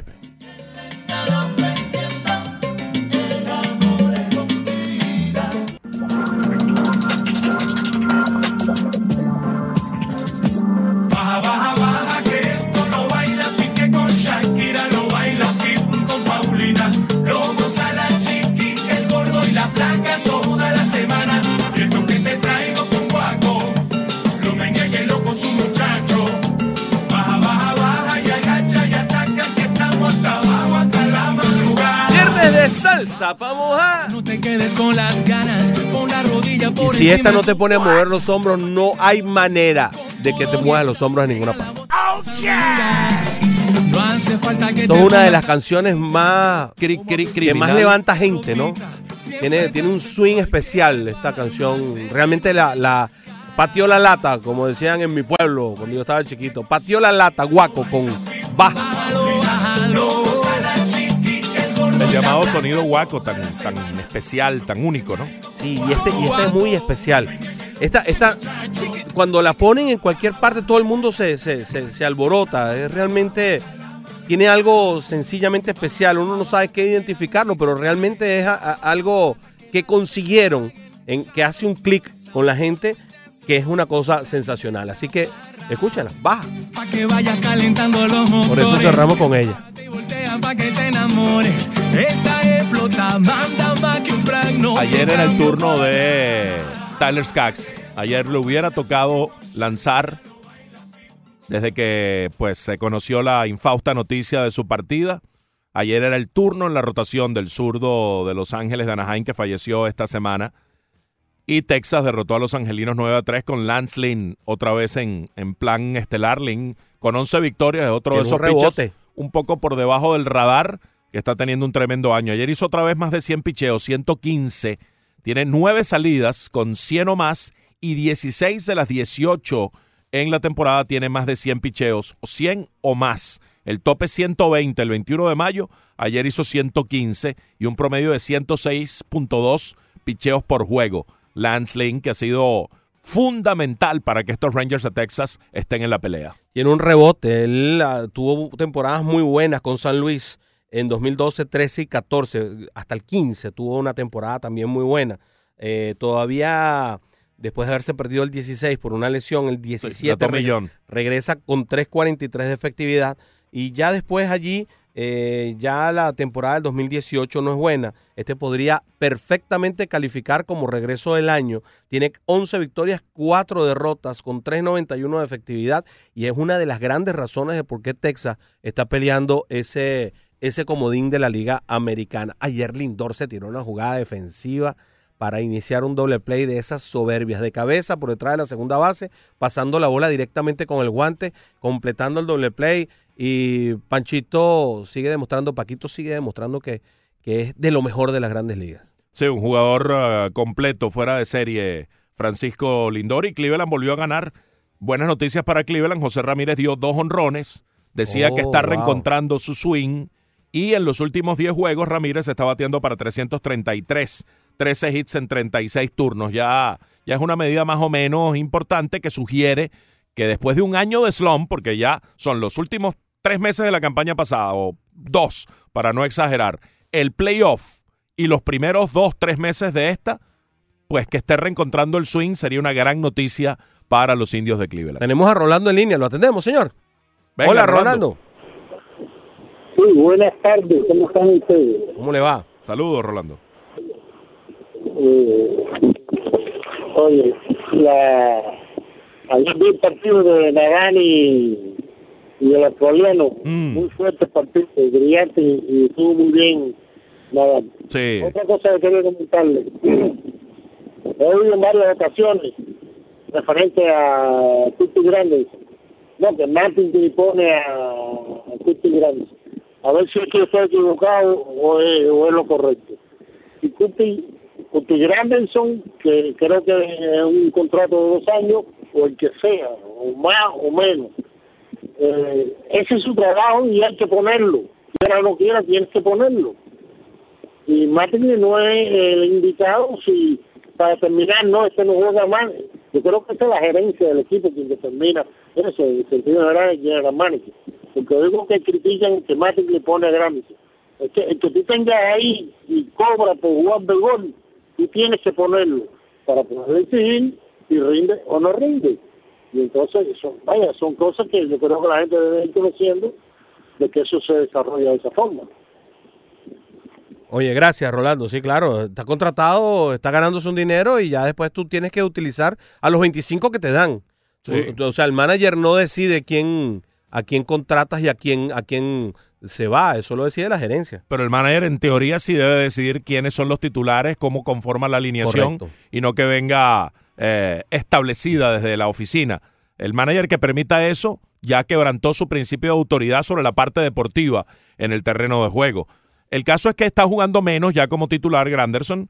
Últimamente lo ha utilizado solo como emergente eh, Don Mattingly. Eh, en julio, por ejemplo, tiene solo cinco turnos. Ya van varios juegos de julio.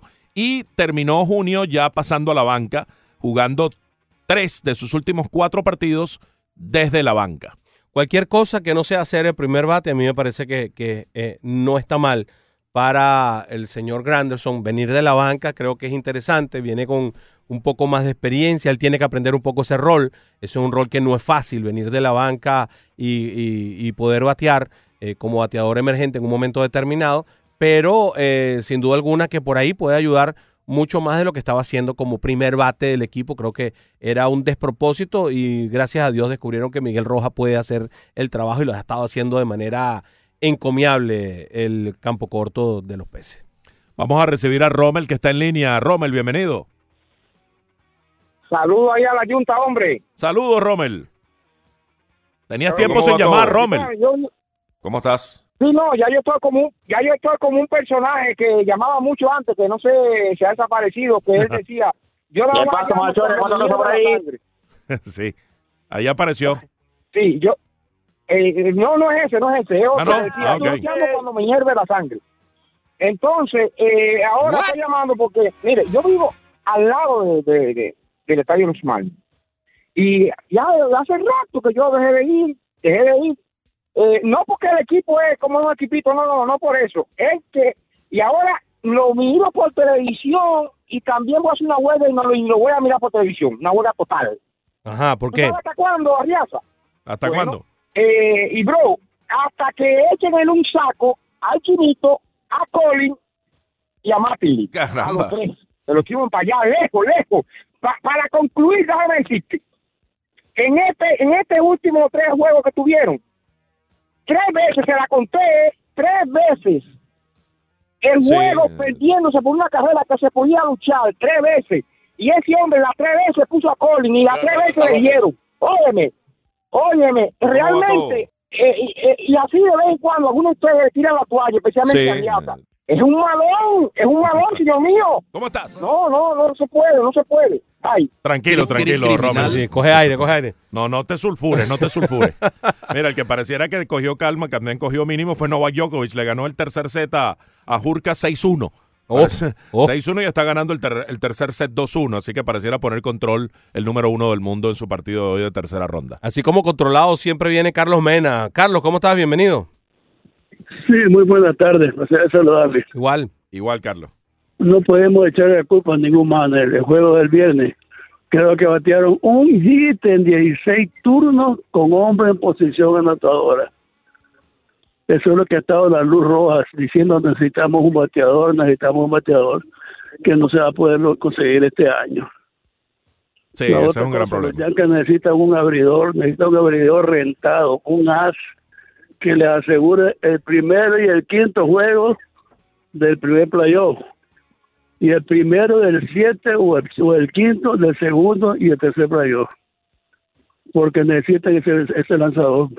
¿Qué es lo que pueden dar? Hay buenos novatos ahí que pueden dar. En esta temporada el medio tiene el alto medio más alto con una posición anotadora, superando por puntos al difunto Tony Wynn, que tuvo una temporada que no lo hacía Gao. Mm. Buenas tardes. Buenas tardes, gracias. Carlos. Jay Happ ayer lanzó bien, cinco un tercio de tres hits, una carrera. James Paxton ha estado mm, mejor últimamente. Eh, Masahiro Tanaka tiene sus vaivenes, aunque la, yo creo que el accidente en Londres es más producto de, del estadio, de las circunstancias, de lo difícil que fue para los lanzadores esa serie, que atribuirlo a, a un mal momento del, del japonés. Ninguno de los tres pareciera le genera confianza a los seguidores de los Yankees, ¿no? Para ser ese as en una postemporada, ese número uno que los guíe. Pero a mí me gustan los tres. A mí me gustan los tres. O sea, eh, eh, sí, no hay un as en este momento. Está Germán, está Sabatia, está Tanaka. Sí, Germán y Sabate completan a los tres que mencionamos. Tienes, tienes un grupo. Pero, oye, entre los cinco hacen una muy buena rotación. Entonces tú estás contendiendo en cada uno de los partidos. A, a pesar, o sea, no vas a contender quizás contra Max Scherzer, suponiendo que fueran los nacionales de Washington. Eh, hablando del mejor lanzador de la Liga Nacional en este momento. Pero vas a contender en los cinco encuentros. Vas a estar allí. Y con ese poder de fuego que tienen los Yankees, tú, vas, tú siempre estás en partida. Sí, eso les da siempre una posibilidad. En, en postemporada, el picheo para series cortas pasa a tener Más una, una importancia y mayor eh, relevancia. Eh, ahí es donde tal vez ese, ese as pasa a tener un peso específico mayor. Pero. Es un solo juego. Es un solo juego al final y las series son eh, ya cuando está la, la serie por el campeonato de 7 para 4 y la serie mundial, por supuesto, 7 para 4. Bien, eh, hay que recordarles que mañana a las 3 de la tarde, con transmisión de tu 990, Argentina contra Chile por el tercer lugar de la Copa América. El domingo a las 4 de la tarde, también con transmisión nuestra, Brasil contra Perú en Copa América. Y que el domingo a las 9 de la noche es la final de Copa Oro, transmisión de actualidad 1040M, 9 de la noche, México contra Estados Unidos. Tenemos tiempo antes de despedirnos de recibir a Carlos, que está en línea. Carlos, bienvenido. Eh, saludos, muchachos. Hola. Hola, yo, ¿Cómo yo no me altero, yo no me altero como Rommel. Pero ¿cómo va todo? Cuando y soy fiel seguidor de Gider y sé que Martin cuando el equipo esté un poquito más formado, Martin dice va y ahí está posada, esperando que para eso lo trajo Gider. Mm. Ahora, lo que sí cuando ponen al chino y sale Granderson, yo soy, yo era fiel admirador de Granderson cuando estaba en los Yankees pero ya el pobre ya no tiene gasolina en el tanque.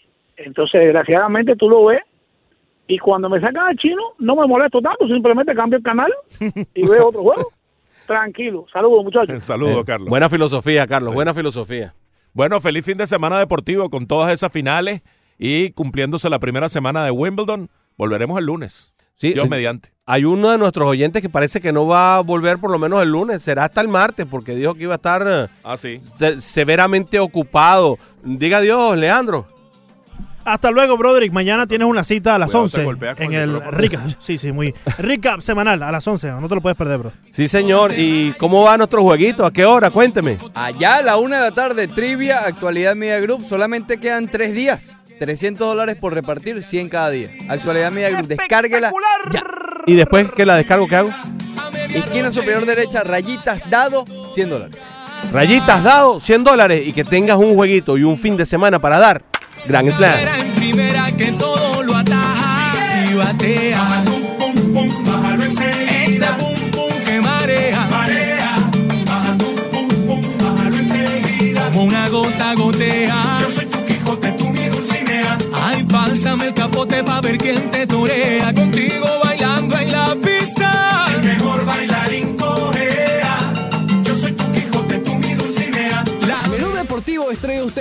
gracias a PICC, la empresa de tasadores públicos número uno de toda la Florida. Llámelos al 786-290-3663.